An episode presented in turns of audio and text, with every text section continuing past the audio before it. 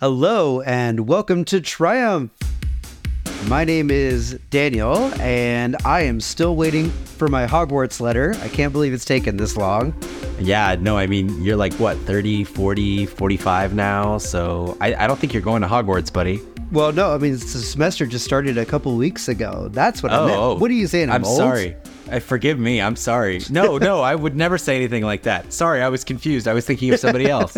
yeah, I don't, I don't think you're going to Hogwarts, pal, but don't worry because I'm not either. My letter was supposed to be like 15 years ago. I, uh, my name is Bo. Uh, I am terminated by Omnidroid. If you're looking for me, you can't find me. Uh, Syndrome took me out, and uh, it's done now. That's it. Yep, all that's it. No more Bo. just a pile of ash. That leads us pretty pretty cleanly into our episode topic today, which is a fantastic um, Pixar film uh, called The Incredibles. Um, a great superhero film. We're recording today on September 13th for our 13th episode. Um, I'm sure that bodes well and is not ominous at all for the quality of this episode. Uh, the Incredibles is a really fantastic, uh, really interesting movie. But before we dive into that, I feel like there's a couple of uh, um, interesting uh, things that are happening uh, in other parts of pop culture. 2023 has been a great year for video games, and we just got another um, highly anticipated launch from Bethesda with Starfield. Um, Yes. that's been quite an experience. I know, Bo, you're playing it on your uh, Series S. Uh, Yeah, I'm I- playing it on my uh, computer. Yeah. Yeah, so I guess if you want to tell us a little bit about your your uh, experience um, with Yeah, I- Starfield. I'm a huge Starfield fan. I I again, a, a listener if you if if you're if you've been here for all 13 episodes, you know I was a sheltered Nintendo boy. And so the world of all other kinds of games has been cracked wide open for me in the last year or two. And uh, Starfield i- i- is super exciting for me because I followed the hype cycle, uh, was excited for it to come out, didn't get to spend a ton of time with Skyrim or Fallout. And so far, I am loving Starfield. I am like 30, 40 hours in, and I'm having an absolute, just the absolute time of my life. You know, all the stuff that other people like, oh, yeah, that's just Bethesda. You know, that stuff's new for me.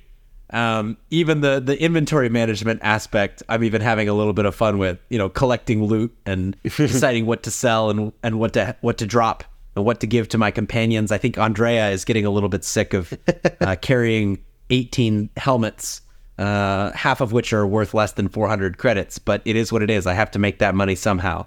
That's right. You got to make Um, those creds. So I'm loving Starfield. So have you played Starfield at all, Daniel? I know you maybe you're a few hours in. Yeah, I'm just a handful of hours in. Um, I reignited my uh, Game Pass to give it a shot, um, and I'm glad that I did uh, because it's been it's been a pretty fun experience. Um, as a something of a Bethesda veteran, played uh, Morrowind way back in the day. Right, because you're like 40, 45 years old, which we Exactly. talked about earlier. Yeah, it was actually really interesting to see the dinosaurs both in the game and out my window. It was uh, pretty crazy. but uh, um, played, sunk many, many, many hours into Oblivion, Fallout 3, uh, even though it was made by a different company, uh, Obsidian, Fallout New Vegas, which I adore, uh, Fallout 4, uh, and of course Skyrim. Um, so I've kind of done the Bethesda formula a lot. Um, but Starfield does a lot of really cool stuff to sort of reinvigorate it and add new layers. Uh, obviously, the space element, being able to travel. There's the ship combat, the ship building. Yep. Um, Yep. But it's got it's bolted onto honestly a really robust um, core, which is like you men- like you mentioned, it's this um, uh, RPG game with lots of different elements, lots of items and loot, Yep. um, places to explore, quests to undertake, area like nooks and crannies everywhere. And that's kind of the joy of a lot of these games. And I think Super. Starfield is going to become even more alive as they release DLC for it, as Yep. modders uh, sink their teeth into it and create their own content. Um, I'm really excited to explore this Starfield galaxy. Yep. Starfield's been awesome. There's so much so much to do in it. The other big thing that's happening on top of Starfield, which is also space, but but not so much gaming, is that the Ahsoka episode, which aired yesterday, so we're recording this on the 13th, yesterday was the 12th, which aired yesterday, is like everything that we've been waiting for in Star Wars for like what eight, nine, ten years at this point. To to, I- to get, I, I mean, I mean, it's like I, I don't even know where to begin because there's so much that that happened that is just unbelievable to have finally seen on screen. it was it was great to see Filoni um, really take ownership of this episode in a big way. It's got Filoni's fingerprints all over it. We've got Sure. the world between worlds. We've got the Clone Wars. We've got Ahsoka. We've got young Ahsoka. We've got Anakin calling Ahsoka Snips, which Yeah. you know, uh, you know, lightened my heart a little bit Yeah. because, man, I mean, th- um, Anakin's uh, where we saw we saw Clone Wars Anakin portrayed by Hayden Christensen really well, And it worked really it worked. well. It was great. It, it if uh, Disney era Darth Vader has been a lot about exploring, bridging that gap between Anakin Skywalker, Clone Wars hero, and Jedi Knight to Yeah. uh, dark brooding Vader. Um, you know, this episode really hammered it in with the um, with the flashes of Yes. um, you know, Anakin walking into the the smoke and then Yes. flashing Vader with the with the blood red lightsaber. Yeah. um, really hammering home. It's it it it was Clone Wars that transformed Anakin into Vader. You know, it was the trials of war. and the cyborg voice uh, where he says you lack conviction and they blend the the vader voice into it so much i mean you know i think kenobi did this for me really well where seeing hayden just out of the corner through the mask finally cemented in my brain you know as much as we knew it it was like okay hayden christensen is darth vader. Like the anakin we see in the prequels is the vader we see in the original trilogy and kenobi did that. That was the thing that kenobi did that i that i that i think justifies kenobi's existence. Um and I, and I loved seeing Hayden and I loved seeing more Vader. I had a huge problem with young Ahsoka though, to be totally honest. I loved that it was happening in front of me. I loved the prosthetics and the costume and the attention to detail. I loved the combat. I loved seeing the the the Mandalorians. I loved mm-hmm. seeing Siege. Like everything about it, I, I loved. And then I just something about and no no I- I don't know how to say this. I thought Ariana Greenblatt did a, a, a fine job.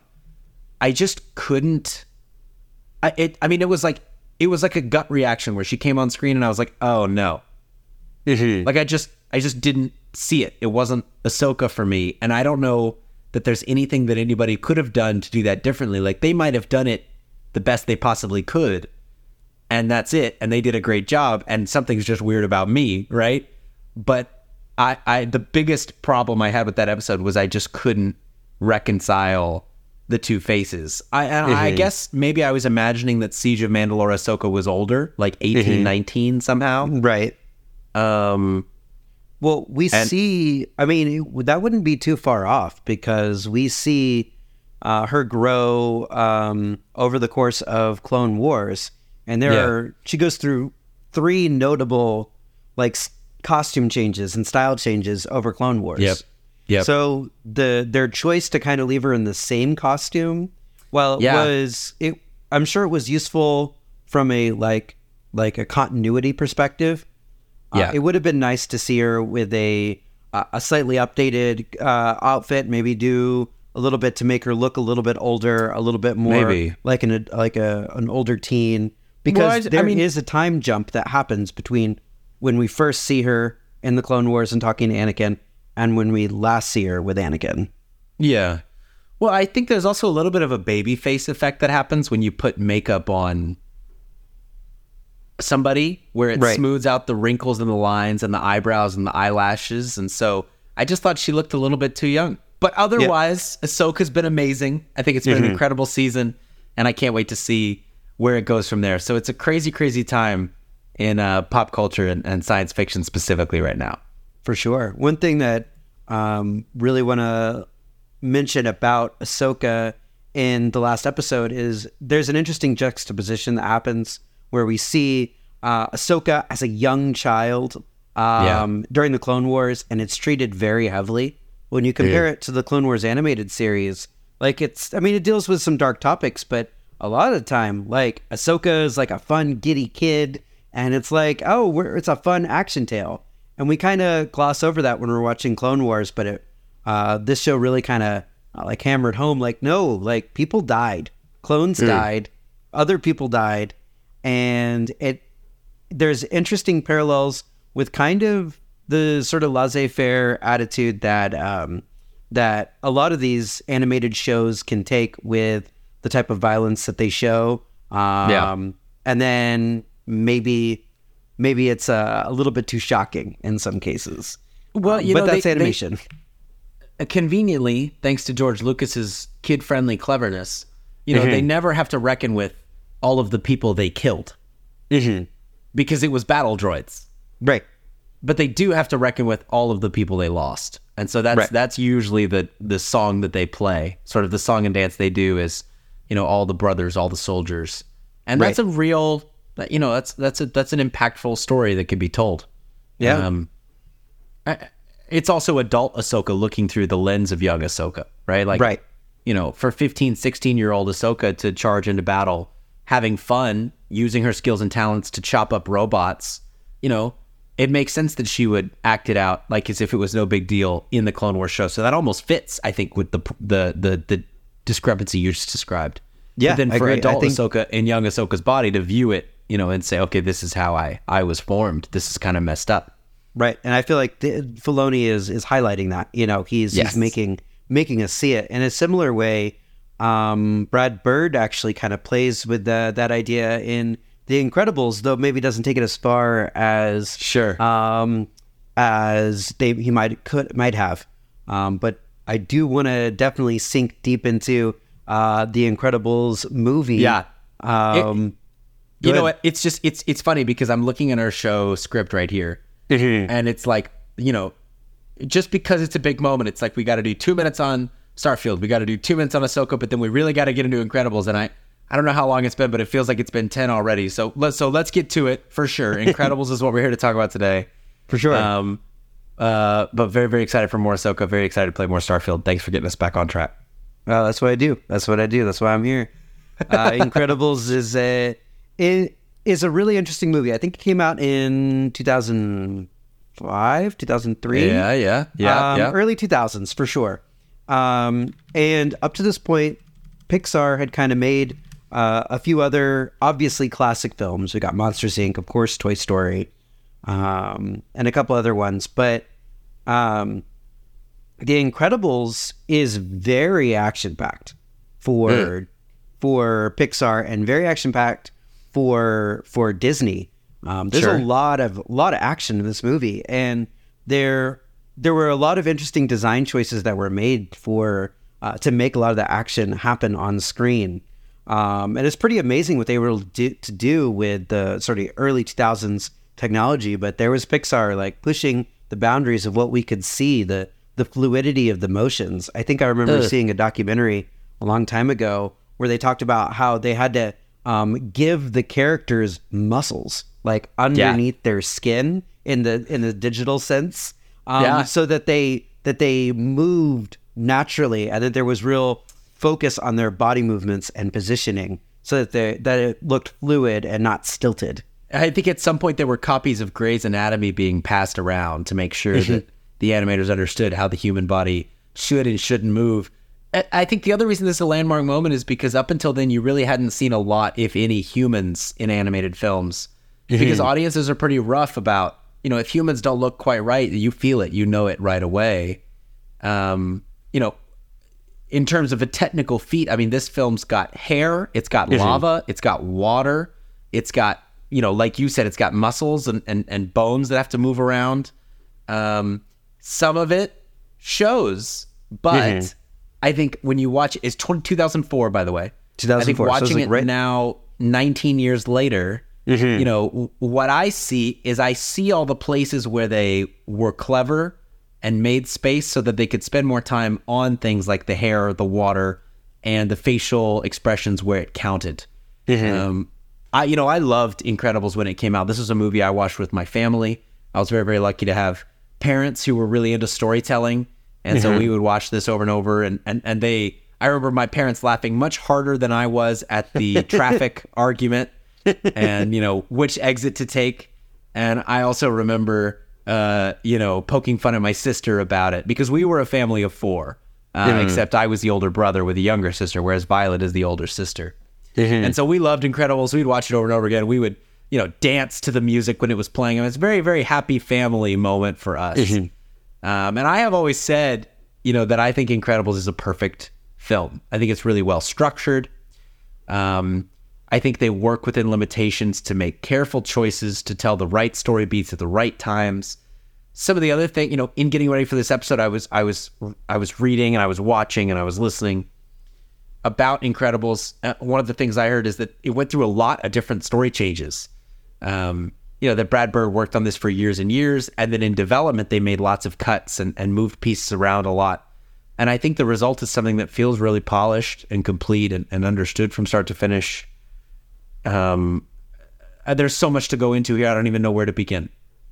Yeah, um, Brad Bird focus on uh, detail and characters and making sure that it was a character-driven drama.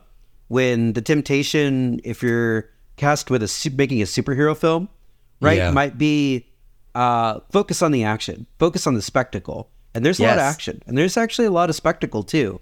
But Brad Bird knows how to make sure that the characters are animated and have real personalities that bounce off each other and really play into the family dynamic. He's also very genre savvy. Um, so he knows how to take a lot of these elements and and put them together in a, a really crafty way that always remembers to put the characters first. Yeah. Um, and I think one of my favorite Brad Bird films um, was The Iron Giant. Yes, Um, yeah. and that one also plays with like how like there's a decent amount of spectacle, but there's also like a really strong heart to the film. Uh, Yeah. It's also got that uh, that 50s aesthetic, which I think Brad Bird maybe just really really likes. Maybe because there's so, a lot of 50s yeah. aesthetic in uh, in The Incredibles, even though it in takes Metroville. place. Yeah, Metroville, and with the technology, it's got a retrofuturism to it. They never say when it takes place, right? Well, they do. Nope, nope, no, no, no, nope. My so my wife is really into these details, and so we were mm-hmm. watching it. Uh, and there was a newspaper that flashed, and there's a date, there's a year on the newspaper, and the oh. year was 19- 68 and it was the news it wasn't the old newspaper it wasn't during the flashback sequence it's the newspaper that explains the Gazerbeam has gone missing. Right. Or that the you know the secret identity of Gazerbeam has gone missing. And sandra was like pause it pause it pause it. And sure enough it was 1968 oh there you go. But it's not earth exact or or it's not you know a current american city it's some other place. So right. you know you can play loose with that year. But 1968 is the supposed in-universe year. Gosh, I didn't even know that. That's really go. interesting. Yeah. Um, but either way, um, I mean, that actually also plays into like the spy thriller aspects of it. It's got like a lot of Bondisms, uh, specifically like a lot of the more like cartoonish aspects of the later, Yeah. uh, mid, Yeah. mid, uh, to later Bond films. Um, you know, The music, I mean, the music is sort music. of Bond-ish.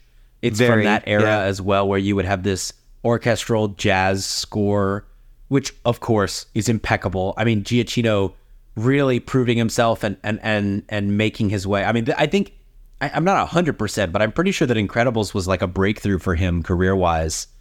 Um, Yeah. and has led to him being in almost everything else that we know and love today. that film up, um, Up, and- of course. Um, he did the 2009 Star Trek soundtrack, which Yeah. mediocre movie, but the soundtrack is phenomenal in that movie. And I think he, he, also just, did Lost, I believe. Yeah, that sounds right. I, yeah, I think you're right there too. did some incredible work uh, in Lost. Uh, there's a particular track called "Life and Death," which is gorgeous. And he might have done Rogue One. He did one of the Star Wars. I can't remember which. I mean, he's done so much. Yeah. Um, but Incredibles has that. So, so it has that. I, I don't know. Is it retrofuturism something to it? I would Maybe say not so. even. Eh, but it's it's almost seventies too. Like when you look at their home decor, Right. When you look at the the the plates and the and the furniture, and the cars. Eh, it's, mm-hmm. it's it's almost early mid seventies looking Yeah. um, in style, but I don't know. I didn't live in those years, so so so I could be missing something. Well, and again, it plays into like that, like that Bond uh, a- aspect of it too, where Yeah, you know, it's it like his like the Parr world, right? The the world that the Parrs have to live in is pretty like like normal in the sense of like there's not any crazy technology or anything like Yeah. that. It's really only when he enters the spycraft world um, and he goes to the the island and stuff like that that you see a lot more of the futuristic elements. Um, yes, um, at play. But again, like you know, uh, Syndrome, the main bad guy, he's a he's an he's a mad scientist, right? So of course he's gonna have all the all the crazy uh, technology, holograms and uh, scanners and drones and all sorts of other crazy stuff, laser beams. sure. Yeah, It- it- Um, you know what? And it also, I mean, you mentioned Brad Bird being really genre savvy, Mm-hmm. and one of the genres this does sort of fall into is superhero film, and so you've got Mm-hmm. it might be one know, of those. It might be one of those. But to your point, it's it's also sort of a spy thriller. Um, it's it's it's almost a comedy in the sense that it's like family and, and how they come together. You said something earlier I want to go back to, which is you know the the film is really about the characters for Brad Bird instead of being about the action. Even though it falls into superhero and other genres, I I think it's to to prove exactly how right you are is the opening of the film, which is this documentary style introducing you to uh, Bob and Helen and Lucius, and also how each of them is totally wrong about their life. Like Bob Parr is like uh, talking about how how successful he is, and then immediately, you know, there's some failure that happens. Uh, Helen Parr is talking about how she's never going to stop. She's always going to be, you know, Elastigirl, and she's she's on the top of her game. And then immediately she's stay at home a wife. You know, Lucius is talking about how he's a ladies' man. We find out later he's married. You know, committed to a single a single person. married And, to the uh, greatest good he's ever gonna get. to the greatest good he's ever going to get. Exactly. and uh and so but to your point, Brad Bird is very clear at the very opening of the film. This is about the people in the film. Yep. Yep. And their perspectives and all of that. And one thing that I feel like a lot of superhero movies often miss um, because they want to be big blockbuster spectacle is they forget that what's great about superheroes, especially in the comics, is when they're when they're saving and protecting the little man. You know, and it's a little uh, it's a little stereotypical, but it's still so much fun when Yeah. he's like he has to get the cat, so it's like the stereotypical he's got to rescue the cat from the tree, but he handles Yeah. it in the way that, of course, uh, Mr. Incredible would. He's like, well, I can't actually get the cat, so I'll just pull the tree from the roots, Yes. and shake the tree until the cat comes off. You know what? That let's talk about that opening um, you know, 10 15 minutes because I think it's so it sets up so much for the film. Obviously, it sets up the transition from the glory days into the the modern quote unquote era for those superheroes in in that world. But it also sets up a, a thesis which I think is developed later. The thesis being, you know, you can't do everything on your own. Right. You know, you need to trust in the talents of the people who you love. You need to give them space to succeed uh, so that you can also succeed. You know, this is what Bob Parr is unable to do. The film, you know, after these documentary scenes opens with him stumbling his way from one mess into another, into another, into another. Ultimately, you know, over 50% of the problems that he encounters, he's in some way responsible for, I think. You know, he ends up leaving a mess behind everywhere he goes. Um, you know, he he sure he tries to stop the train, but you know, the hole in the in the tracks wouldn't have even been there if not for Bomb Voyage and the whole mm-hmm. buddy scenario. And so there's these interconnected series of events where Bob ends up making more of a mess than he cleans up. And he's also totally unaware of how his action and or inaction led to those mistakes. You know, he, the mm-hmm. cops say what happened. He said, "Well, Buddy here, you know, blames it on Buddy." Right. even in even in his home life with Helen and the kids, you know, like cutting up Dash's steak, for example.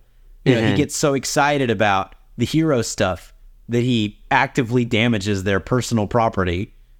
Uh, for example, the table. And then when he realizes that he's going to have to clean it up on his own, he becomes just a brooding, you know, angry, pouty kid. He's like, oh, now I got to pay to fix the table. And Right. it's like, yeah, there are consequences to not being responsible with your abilities. Um, and, and, and, and how do you how do you find a way to collaborate and move forward? I think that's a really, really key part of the film is how they set that up.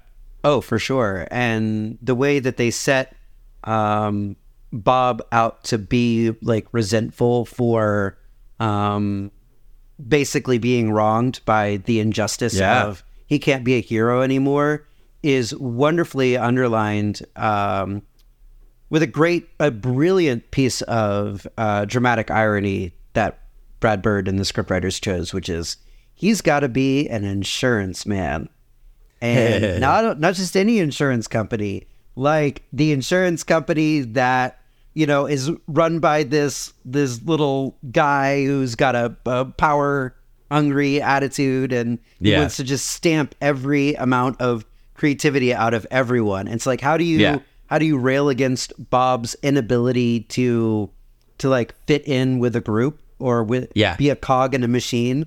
You make that machine the most like um, infernal machine possible, which Yes. is highlighted with an insurance company that's supposed to help people when they're in trouble. Yes. And he's I don't he's want to. I don't basically hear set about our against. customers, Bob. I want to hear how you're keeping Insuricare in the black. I've I've shared this theory with you before, but I want to share Oh, it uh, over the uh, record uh, over the. I mic. wondered if you were going to do this. Go ahead. Well, so one of the things that I think, uh, one of the reasons why I feel like Insuricare is so concerned about staying in the black beyond just being like generic corporate greed, um, is that because heroes are no longer allowed to be it like they're not legal anymore, so they're not allowed to go out and fight crime and stuff like that. Well, supervillains, like they don't care if they're illegal. They're already illegal, right? So you get rid of the superheroes. It's not like the supervillains just disappear, right? So the supervillains are gonna cause a lot of chaos and mayhem. So how does Yeah. society choose to handle that? Well, insurance payouts, right? So now all the insurance, all, everybody's basically paying paying into this insurance system that is designed to only pay out whenever like uh, these uh, supervillains cause mayhem and destroy a bunch of property because who Yep. needs to get paid out? Oh, the corporations, of course. Yeah. Right. So it's not the little man, the person that that Bob de- so desperately wants to protect. Sure. you know? hey, I mean, So- maybe Syndrome is a stockholder in Insuricare. You know, I would You know, maybe that's how he's got all that money. I look. I, I mean, what you're saying makes sense, but they at no point does the movie make an effort to explain that to us. And at no point do they give us the evidence that you're suggesting is implied, which is that there are supervillains rampant without the heroes. They don't show us supervillains at any point, except Right. when there are heroes involved to solve it. So I Yeah. like your, th- or unless you're thinking of, unless I'm forgetting something. No, you're you're right. The only other little bit that I would uh, throw in is the Underminer, right at the very very end of the film. But the heroes are there. But the heroes are there. But they, that it's not like the heroes, like it's not Right. like the Underminer. Like if the if the Underminer wasn't expecting there to be heroes. right, because he was just expecting there to be just he doing his normal stuff. You're right. But which implies that there are is probably other supervillain activity.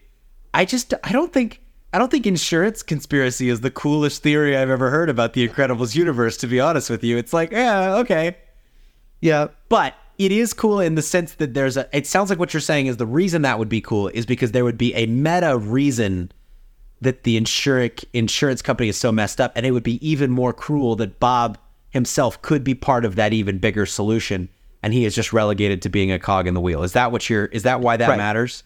Right. Well, and also because it, it speaks to um, the a larger societal like tendency um, Yeah. to just sort of like placate, right?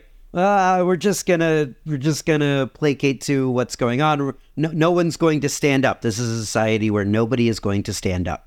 It is Yeah. illegal to stand up and do the right thing. Now, it's painted as it's illegal for superheroes to be vigilantes, but really what it's about is it's they're making it you need to fit in, Bob. You need to we all just need to fit in and go with the flow and not make waves um, because society runs better when nobody's making waves. Sure. Sure. Yeah. Which the film doesn't necessarily say that you that that fitting in is a bad thing. Like the end of the film, you know, Violet and Dash, I think, um, who are who push the most against this idea of fitting in, other than Bob himself, because they're kids. At the end of the film, you know, Dash gets to gets to win a second place trophy, which is a moment I think about a lot for for various other reasons. And Violet gets to go on her date, uh, and she gets to take control. She's like, "I'm gonna pick the movie. I'll buy the popcorn." Right. uh, and, you know, they do ultimately fit in, not because they like reject their superness, but because they get to express it in other areas of their life now. Right. And so I don't think the thesis is like fitting in and living a human life is a bad thing. It's just that we all have, I don't know, maybe it's not that deep. I don't know. It's sort of interesting though, because ultimately they do learn to fit in somehow. Right. Well, yeah, and I mean that's that's that's what I think the story is really about. Is it's about it's not enough to just fit in and go with the flow and be quiet and meek, but it, you can't just go around smashing things, and you can't just go around you know proclaiming your your uh, uniqueness and strength and all around the place because you're gonna it, it's not gonna lead well. sure. You know, even if you're well meaning, you're to be like uh, like Bob, and you're to break stuff, and you're there's you're to leave uh, chaos in your wake, or Yep. you're going to fall into the trap of being syndrome, where you you fall in love with your own intellect, and you you believe that you can just you can create all these tools to magically solve problems, and wouldn't it be great? But hey, I'm saving all the best tools for me because it's Yeah, really about yeah. power and those who have it and those who don't. So it's about the integration of like you got to be a society uh, you got to be part of society, but you got to find your role in society um, in a a, health, a healthy, constructive way. Um, so I feel like that's the biggest uh, message um, that it has for us. Um, and the Bob starts off feeling one way, and Helen starts off feeling another way, and they butt Yeah. heads about it because there's neither of them are 100% right about it. Helen has very good points for why things should they should go about things a certain way, and Bob does Yeah. too. Um, and that's why the scene when they argue is such a powerful scene, not merely because uh, it's these two ideological ideas clashing, but because Sure. I think it also taps into something even more elemental, which is that every kid has overheard their parents fighting Sure. and it's like oh nobody like that's it's, it's like a thing where you just it's just a, a deep part of everybody's memory and it's like yeah. that doesn't make them bad parents but Right. that is something that's like a big part of childhood and Yeah. so portraying it in that way and then like them getting into a yelling match and then Yeah. them immediately going and then like apologizing to dash because they they were fighting and Right. they, they saw how that affected dash and, and violet Well, and, and my favorite part of that scene, you know, it's not even the themes they address. It, it's not even how much Helen Parr I think is totally right in that moment, but it's also how like there's this detail where when the fight's finally over and the kids have gone back to bed and Bob Parr has gone to bed, where Helen steps over to the lamp and instead of stretching out to pull it, she walks over and, and uses her normal arm to pull it like a normal human would. It's this incredible admission of, of or, or demonstration of her ability to restrain herself, mm-hmm. which Bob is just lacking. He has this he, has this emotional immaturity that Helen has has grown beyond, and he just can't not keep his strength in check. He wants to throw the car. He wants to strangle his boss. He wants to bust through the wall, even though the building's going to come down. Like he's got, he, he's just totally unable to control himself in a way that Helen demonstrates, you know, in that moment that that she can control herself. I think, I think that's one of the other, the other themes that the film doesn't necessarily address, but demonstrates. uh, which is the theme that I believe is a holistic truth of the world, which is that men are dumb and lazy. uh, and emotionally immature on average, in part because society enables them to be, but also because this is my this is my sociology minor kicking in. In part because uh, society enables them to be, but also because other men don't hold them accountable to being emotionally mature. And so, you know, Bob and Lucius, for example, going on a joy, uh, you know, a bowling night is a great Mhm. example of that. Anyway, rambling a little bit, but there's lots of stuff that happens in that scene. I think uh, a super interesting detail is how Helen pulls the lamp and does not stretch to reach it. Right. Yeah, because she's she is obviously adapted to life as uh, a non-super uh, much better than than Bob has.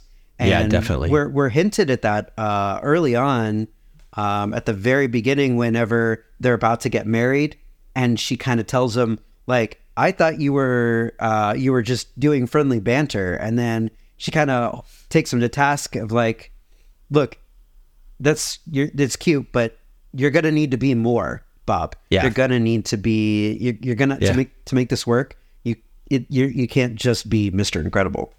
And he's like, "Sure, sure, I know." Yep. and he's just like, yeah. And then I, I honestly feel like even if the other parts of the like the superheroes falling uh, being banned and stuff like that, like if they'd continued to be like superheroes in uh, while the kids were growing up, um, you know, I still think that's something that Bob would have had to wrestle with. Is Definitely. like he can't be Mister Incredible all the time, uh, Yep. in the sense of like Mister Incredible, the superhero you Yeah. know um and so we know that's going to be a problem whereas like helen is already kind of even before she was told she couldn't be a superhero anymore um she'd already con- uh, consciously processed my i'm not going to be uh elastigirl in the same way that i was before i got married because Yeah. um, we're going to have a family we're going to have kids um, you know there there's l- practical reasons why uh, my life is going to change and i understand that and bob just doesn't seem to Yep, totally. yep It's a, it's a. I mean, I, I think it in a broader way. I think it's the picture of many American families. Um, but but that's definitely again maybe maybe a broader topic, not so much about the story. The other the other thing that I think was really interesting about watching The Incredibles in 2023 was the animation, and more specifically, not just the places where they were clearly pushing it that were unique for the time, but also the places that they compromised so that they could push it elsewhere. You mm-hmm. know, when you look at it through a purely technical lens, there's a lot of expensive things that happen in that movie, things that were expensive at that time. So there's a lot of water stuff that happens on Nomanisan Island. There's a lot of mm-hmm. lava stuff and the way the light reflects off the lava and how they portray the lava and the bubbles and the oozes. Um, you know, Violet's hair um, now, to be honest, I think looks horrible. I mean, it's almost gross and weird to look at. In most scenes, it looks okay, but like that very first scene where you see her, where she's like hiding on the side of the staircase, something about it looks looks icky to me. There's a there's like a scene with Syndrome where you can almost see through the follicles of his hair and you can see his bald head underneath. Uh, and there's even a scene like with the principal, uh, where they're in the principal's office. You know, coincidence? I think not. If Right. you look at the side of the principal's head, you know, because mostly you're looking at the teacher who's hilarious and dominating the scene. Right. You look at the side of the principal's head, it's like no lighting effect at all. There's like, you know, the sideburns are just these little triangles that are sticking out. Right. So you can see now, you can see where they were clearly like focusing in one area. You know, they couldn't do everything, you know, perfectly well. Right. And so they clearly spend more time on some character models and less time on others. The opening, uh, you know, you mentioned where he he gets Mr. Whiskers out of the tree. Mr. Incredibles, you know, gets the cat down. And, you know, you can see where there's so much detail and color and, and, and even some texture on Bob Parr's face. And then the police officers have like these generic white faces uh, where their teeth are sort of uniform and their eyes move at the same way. Yep. And then there's again, there's Mr. Incredible who's got texture and depth. And so lots of little moments where they really, really, I- mean, I don't think it's about cutting corners. I think they were really pushing the limits. And you can see where they had to make a choice, where they had Right. to say, we're going to do this really well so that we can, we're going to do this not as well so that we can do other things really well. Right. Um, I like how many of the objects in this film were round or smooth in some way. Like how many of Syndrome's tools, ships, Right. even the Omnidroids themselves were mm-hmm. perfect circles? Yeah. because the less texture you know you add the less detail you add the easier it is to, to animate and move and the quicker you can move on. You know how many how many flat surfaces are there in this film in this film that mm-hmm. don't have any texture but have sort of a photo painted on so that it looks like it has texture? Like i think there's one scene where bob uh, slides down the grass on no an island like on his very first omnidroid mission. And it's literally just a flat plane. Like it's a flat downhill. And you can see that it's almost like a like a PlayStation 2 video game where you can see the the painted grass where it's just a texture that's been mapped onto a onto a shape. and yet um uh to contrast whenever he is examining his uh mr incredible old outfit and he's like putting his fingers through the hole where he got where it ripped and you can see like the texture of it Yes. like the amount of detail that went into that so that it looked like um a suit you know like that wasn't just plastered on because it was important Yes. for the texture to be to be seen Edna calls that material something. She calls it like hero mesh or something. And she's like, oh, so outdated. But you're right. There's like a detail there. And then again, I think they picked their moments really carefully because they wanted um, you know, they, they wanted audiences to not lose it in the moments where it mattered. right And and and I think they did that really well. Yep. Edna Mode is also just great. Just a quick moment on Brad Yes. Bird's Edna Mode. Yes, Brad Bird. darling. Which I forget is I, I swear like four or five times in my life I have learned that that was Brad Bird and then I have forgotten it again later and then I have been reminded. I love. I just. Um, I, it does. It's so great. It's such a great little character that is so animated and just really. You love these over to the top characters. Yes, I love it. Yeah, my God, so good, so good. Yes, yes, darling. It's fine. Call me when you the- get back, darling. Uh, I please, enjoy. I our got, I'm too busy. I couldn't possibly do it. Please tell me before I change my Unless- mind. yes, yes, exactly. Um, Yeah. There's also something else, you know, watching this as an adult, there's something else that happens in the movie a few times that it was super weird for me watching it as an adult that I didn't even think about when I was a kid. And maybe that proves that they made the right choice and everything's fine. But there's a lot of death that happens in this film that's just sort of like glossed over. Um, even like opening with a suicide, like mm-hmm. that's dark. Yeah. And they don't even pretend that that's not what it was. Like 10 seconds later, the guy's like, no, I wanted to kill myself. Like, Right. like what? Like mm-hmm. having somebody write that for like a family kids movie is crazy. Um, you know, Bob and Lucius talk about Gazerbeam being one of their old friends, and then Bob hides behind his rusted out bones. Mm-hmm. And that's like morbid. That's horrifying. It's not just Yep. some skeleton. That's like the skeleton of his friend. Um, the other big death that happens is at the very end of the film when Syndrome gets sucked into a turbine, you know, no cape style, which is a great callback. Right. Actually, there's a No bunch of great callbacks that happen in that scene, which is the no capes callback. Yes. Mhm. But also Bob throwing the car, which is a callback to the, you know, him being able to lift the car from his driveway in the first place Right. But the but but all those callbacks distract from the really dark thing which happens in that moment which is syndrome gets just eviscerated. And then the family laughs and walks away. Right. like sort of gruesome when you watch it now how quickly they gloss over that death. I think it was my wife who pointed out to me last night. Again sandra pointed out to me last night. It's sort of like it's sort of horrifying that Mr. Incredible never really apologizes to Buddy. Mm-hmm. And that Buddy was just this misunderstood kid who got so broken and, and, and, and torn up that he became evil. Mm-hmm. And obviously, like, he's pretty evil. Like, he's not worried about killing people. He kills a lot of people, becoming syndrome. He Right. wants to lie and cheat and steal his way to the top. And that's not necessarily Bob Parr's fault. But the one little apology, you know, Mr. Incredible does give is sort of half-hearted because he's it's it's right before Syndrome, you know, says the iconic line, which is "You got me monologuing, you Right. sly dog. I can't believe it."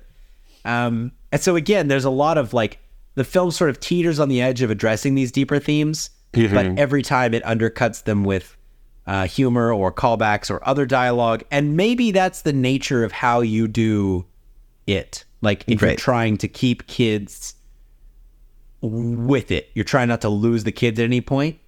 Um, but as an as like an adult, it sort of feels like a like a missed opportunity. Like even if they had just added some thirty to sixty second scene where they go visit Syndrome's grave or something, and they put some flowers down to acknowledge like. You know, it was sort of tragic. Like, obviously, he was evil, but it was sort of tragic that he couldn't be redeemed, right? Like, Right.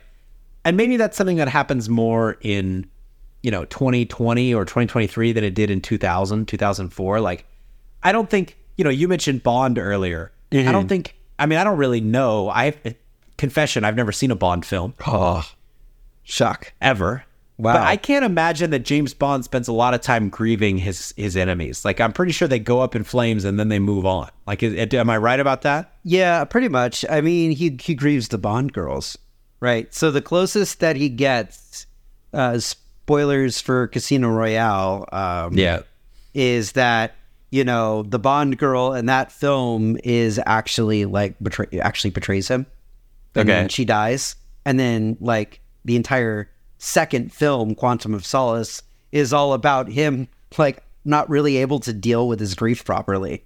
So, but again, that was because she was part like villain, but mostly still like a love interest. But the actual Right. villain, villain, not really any sympathy toward, you know. okay Getting off, so, so that's so- what i'm saying so it's Yeah. not it's not out of genre for them to have death and not address it Right. but it is weird like i think we live in a more like like the era that we're in today culturally politically whatever is definitely more it definitely definitely values accountability for those kinds of things in a way that previous eras of, of art and storytelling didn't so much or i think audiences value accountability and seeing it portrayed maybe or maybe adults do. Maybe kids don't. You know what i mean? So i don't know. So this is part of how what i'm seeing now watching it back. Well, it's it's uh it's an interesting thing because I don't really know if it's a tough line to balance and they kind of Yeah. lampshaded a little bit um with Helen whenever she tells the kids like the they're going they have guns they're going to kill you like this Yeah. isn't a game right That's a good point. this is like so there is an acknowledgement among the adults that like if things don't if things go wrong like he's like you have to use your superpowers run as fast as you can dash as fast Yeah. as i can as fast as you Fast. can Yes. and then you know violet you know you know her her struggle with confidence and she can't put up the shield. Uh, she can hide but she can't protect others. And then her development into being able to Yeah. use the ability uh, um, you know so there's this acknowledgement that like the kids are vulnerable to the bullets and that there is a sense that like if they're not careful they could die.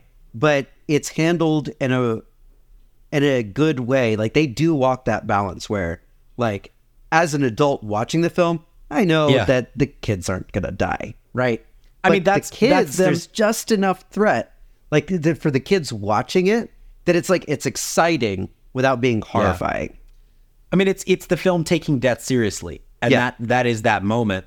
But you know, it doesn't.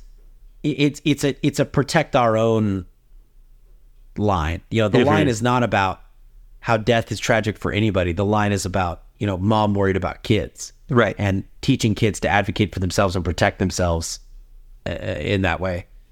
Um, but to your, I mean, th- maybe that's serious enough.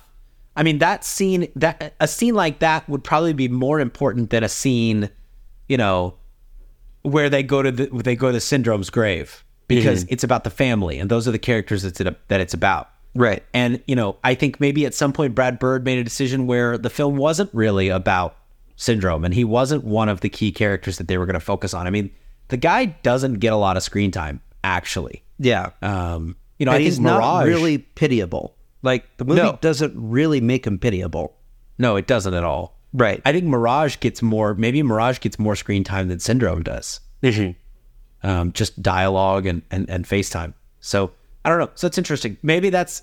I think if you were going to write a superhero film today, you would probably spend more time with the villain. You probably would, and and in fact, all superhero films that I can think of do this. They spend way more time with the villain Yeah. than Syndrome did. Even kid and family films, like I'm thinking about, um, you know, even recent Disney films like Encanto and, and Coco, who spend a lot of time making their villains, you know, compelling and, and real and connected to the main character in some way. right. So, Yeah. Um, and I mean, like you mentioned about Mirage, I'm thinking that scene when when Bob thinks that his he's lost his family, that he's Oh, lost yeah. Helen, and he grabs Mirage and he tells her like, "I could break her in half. I could snap her like a twig." And Syndrome Yeah. just kind of laughs it off, and he's like, "That's kind of dark for you." But like as eh, like watching it as an adult, I'm like, Jesus. You know, like Yeah. um like he he's not lying like he could literally like if if bob it's kind of like the superman slash homelander problem or omni-man Yeah. or whatever right Yeah. it's like if superman went bad like uh, how terrible could he be what would you do? Yeah, right it'd what be could over. you do yeah because There were two reasons- helpless totally helpless. And Yeah. there were two reasons why that scene was horrifying to me as an adult in ways that it wasn't as a kid. And the first was exactly what you said like, oh, damn, Syndrome is a murderous, heartless killer. And the second one was like, wow, the women in this film are just accessories, aren't they? Like, you know, Bob doesn't think twice about grabbing her, and he doesn't even look at her when he does it. Like, she's not even, she's just an object to him in that moment um, you know, she's a she's a she's a threat object, and then later when she saves him, you know, Mirage becomes a comfort object, and Bob hugs her for no reason, which of course the reason is so that Helen and Bob can have a conflict, which takes them through the arguing, which is critical to the family dynamic of the show for Right. the next ten minutes. Yeah. They- you know, they can't just be resolved and together again. Um, but I think having the conflict about Bob hugging Mirage is, you know, covers up the greater conflict, which is that you lied to me for the last, you know, four months of your life. Yeah And then they sort of get rushed into the next action scene. So I don't know. As we're kind of breaking all these things down, I guess it's like, wow, they did an expert job of incorporating all of these themes without losing the kids in the process. right Um, but as an adult, it's just like, well, you could have done more there. could have but, But you would maybe al- as you a would- kid, I was like, oh man, you should do less there. right well So I mean, maybe that's the balance. You know, yeah, uh, pacing and flow, and it's not that they didn't think these things through. Like they they did consider a lot of different elements of it, um, but it's that really really fine line. Uh, I think sometimes, Yeah. oftentimes, filmmakers maybe can get too stuck in the weeds about a lot of this stuff, and they think it's so important that we have to spend like an entire 10 minute scene breaking down like the philosophical ramifications of something because they Ahsoka. think it's Uh-huh. yeah Ahsoka. but like Which I loved, by the way. I sound like I hated Ahsoka. I loved it. Go ahead. I do too, but uh, like movies also like they're paced differently than than shows are, and Yeah. they there's such a, a focus when when a movie is so well crafted that it it watching it just feels like there it's light on its feet. It's amazing. It's amazing Yeah. to watch because Yes. so And- much information is compressed into so little scenes and and the way that it, the information is portrayed is very sophisticated just little bits like we know that uh, bob's boss voiced by the amazing wallace shawn is very particular because he's very particular about his pencils like just Yeah. that little bit tells us everything we need to know about this character pretty much And we know that Bob is bursting out of his seams to just bust through that wall and do anything else because the moment he sits down, the pencils shake. yep and his clothes don't fit properly And his clothes don't just too fit, tight and- and he can't close the car door and he can't cut the steak and Mm-hmm. he's just totally constrained by this life that he's living. Yep. And it, it- especially in films, it's like, I think that they looked over so many of those scenes and they said, um, if this scene can do one thing, why can't it do two things? Why can't it do three things? Why can't it do four which things? is which is a comic book thing. about how scenes need to do more than one thing at, at, a time. Uh, Spider Verse, uh, Across the Spider Verse, did this really well. Um, I think we talked about it in that episode. Like, Yeah. Across the Spider Verse does that comic book thing of each scene doing at least two things at once, Right. um, and it does that really well. Yeah, it does. It does. And um, you know, uh, the the first Toy Story is phenomenal at this too. Not Brad Bird, but Pixar. Um, and I think another reason for that is because making the the scenes was so expensive. It was expensive Yes. in time. It was expensive in money. It was expensive in computational power. Uh, in a way that I think it's it's hard even for us in today's world, where Unreal Engine Five can render um, entire alien landscapes uh, in a flash in real time Yes. for the Mandalorian, right? Yes, that back then like frames took a lot of time to compute and process and generate and if it Yeah. didn't work then they had to re-render it and it took more time and more expense uh, a toy story 2 was and- almost lost uh, i'm sure you've heard this story right that it was deleted um, they lost it Wait, on wait, all wait. the servers Oh, and then there was this one intern, right? one yeah one intern who actually hap- had the movie And that employee got fired recently. yeah pretty recently for, uh, Yeah, uh, after, like, 25 years. things, but yeah Yeah. Well, But yeah, sure. the entire Toy Story 2 was was almost lost forever. So I, I feel like you know this is this this is this is my thing that I love. I always get up on my soapbox about this. I've probably done it a few times on the show already, but it's it's limitations mm-hmm. are never the enemy. They they always create more interesting art because they force the operators within those constraints to be more precise and to be well thought out. You know, when mm-hmm. we talk about a scene having to do two or even three things at once, like comic books are the origin of that. Mm-hmm. And comic books didn't have a lot of pages in them, and you were only going to print so many, and you could only do so many issues, and it was expensive to do the ink, and and you know they're just for kids after all, and so you have these writers who are fighting to squeeze great stories into the limitations that they're offered. yep. Um, you know, some of my favorite musicians are smaller bands who work within constraints to try to fight those uh, constraints and, and create more interesting art. And and and so, yeah, Incredibles is a perfect example of this, and and that's one of the many reasons I think Incredibles is a perfect film. There's one more one more detail I, I I'm thinking of, and then I think maybe we're close to time already, Dana, which is crazy. But there's one more detail I'm thinking of towards the beginning of the film that I wanted to go back to yeah. Take us back. when he's stopping the train, he winces. Mm-hmm. And I was watching that last night, getting ready for the episode, and I just had this moment watching him do that where I was like, wow, Zack Snyder could never. like the idea Yeah. that Mr. Incredible would show some kind of a weakness here Right. that it would be difficult for him, that he would brace himself. You know, Mm-hmm. It's his effortful. power, it's not some infinite level of strength. It's a it's a, it's a moderately insane level of strength, but it's not just, you know, anything and it's not effortless and and it makes them feel like people. And that was clearly part of what Brad Bird wanted to do. Right. I think there's other moments too where you know they use their powers, but it's not you know there's some effort involved. You know, Dash is fast, but he's not so fast that he can run on on water without effort. You know, he's got to Right. focus. And it was a Violet surprise can- to him that he could run on water. I love And it was that. a surprise to him. That was so good. Yeah. Violet Uh, is able to generate force fields, but she can't just effortlessly produce a big one. And so they're people and they grow and they have strengths and weaknesses. And that's so good. Yep. And there's effort involved in it and and and all of that. I think again, like like you mentioned, like there was a lot of details like okay, they they knew pretty solidly how strong is Bob, how Yeah. flexible is Helen.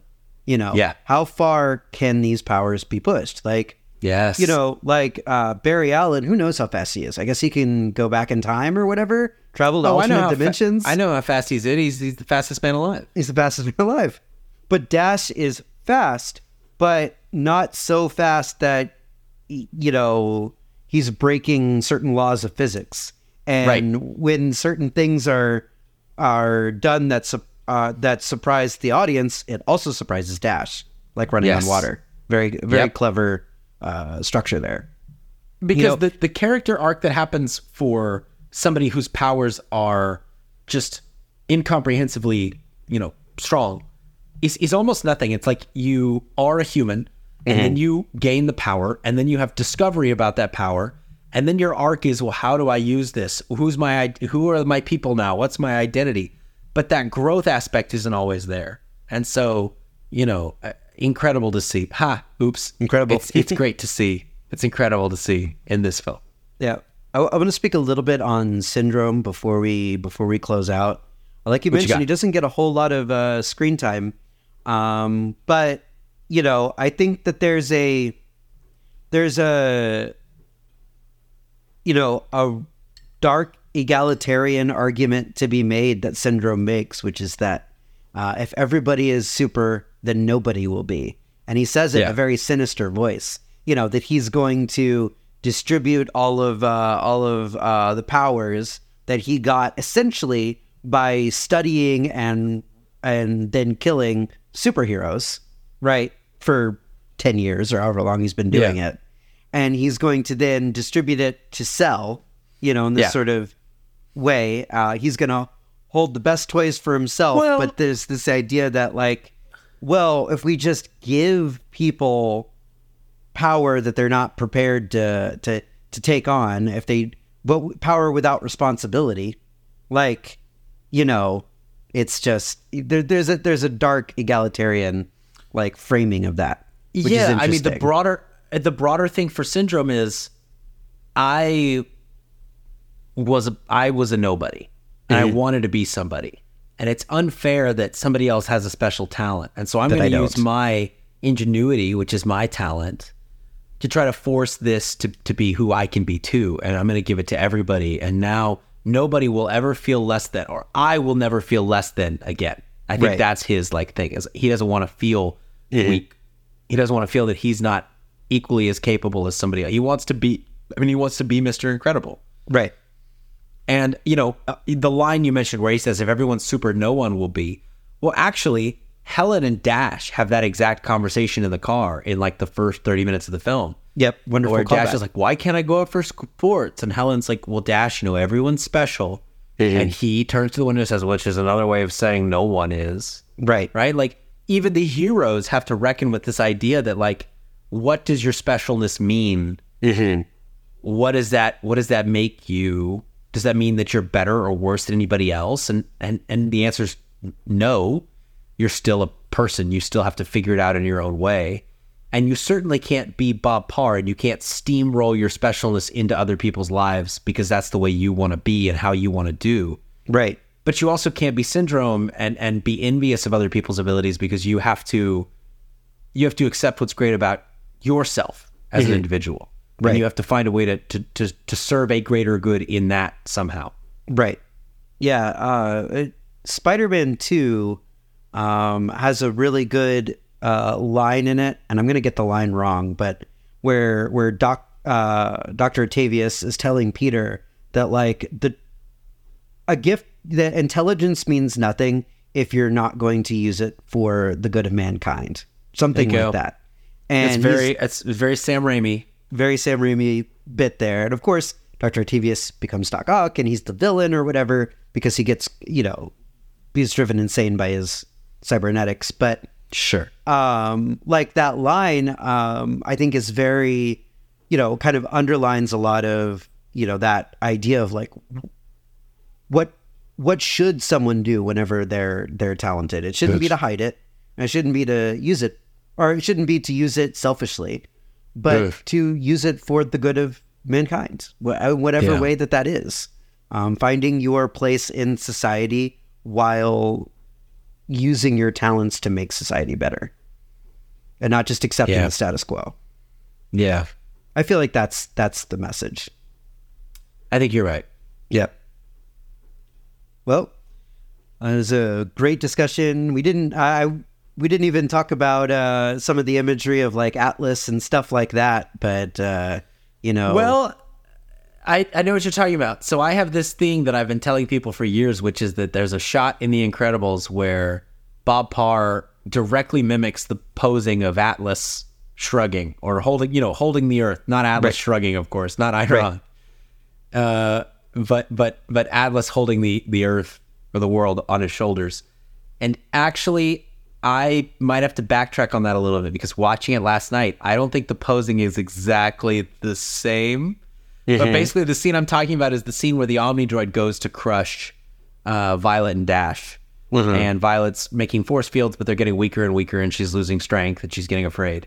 And Bob jumps in and he gets under, and he's like, "Go, go, go!" And then there's like a frame where he like kind of has one arm forward and one arm back, right? And it's kind of Atlas looking. I mean, there are Greek god references, like Edna Mode's got the Greek gods all over her wall, Right. But um, I don't know. It's quite there. I, it's it's it's almost there. It's close. I, I mean, maybe it's there, maybe it's not. Anyway, Yeah. Well, good talking to you about it. for sure. For sure. Great, great film. Definitely worth watching with or without kids. Um, another um, great example of really what I think is the golden age of uh, Pixar. Um, right in that sweet spot where we were getting Yeah. brilliant movies like The Incredibles. Well, before Disney bought most of them. before Disney bought it. Yeah. But I mean, Finding Nemo, Ratatouille, uh, even Cars, which might get its own episode to the surprise of some of our listeners. I love Cars. I think Cars is amazing. Again, bias because I was seven in 2007, so I was the audience. But Cars is a movie that hit me right where I needed it to hit me, and and still hits me to this day as a fully grown adult. A lot of that's because I'm a. I mean, you know, Cars and Incredibles both happen to be stories about. I mean, obviously they're animated characters, but they're sort of these white male American characters, and the, the sorts of things that a white male grows up thinking about and arrogance and special abilities and how do you fit it in society and how do you use your powers and talents and so cars and incredibles both approach those themes and so i am the target audience in all kinds of ways for those movies Well, who knows? Maybe we'll do a Cars episode some down somewhere down the line. But uh, yeah renew your Disney Plus subscription. Come on, Dis- uh, Disney, give me some money here. Um, There you go. Uh, because Ahsoka and great back catalog of some of the greatest films ever made. stick around more more coming on triumph thank you guys Have a good one.